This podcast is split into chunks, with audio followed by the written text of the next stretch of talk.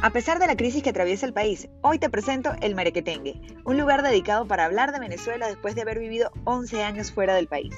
No voy a detenerme a contar lo que ya no se puede hacer, bueno, que para eso también sirve, sino para contar de manera optimista lo que sí podemos hacer en nuestra amada ciudad.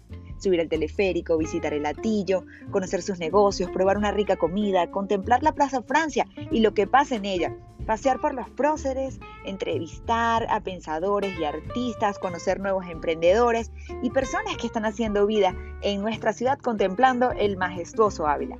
Cada semana tendremos una historia que contar, un recuerdo que asimilar aquí en el Merequetengue con Amanda Luchi.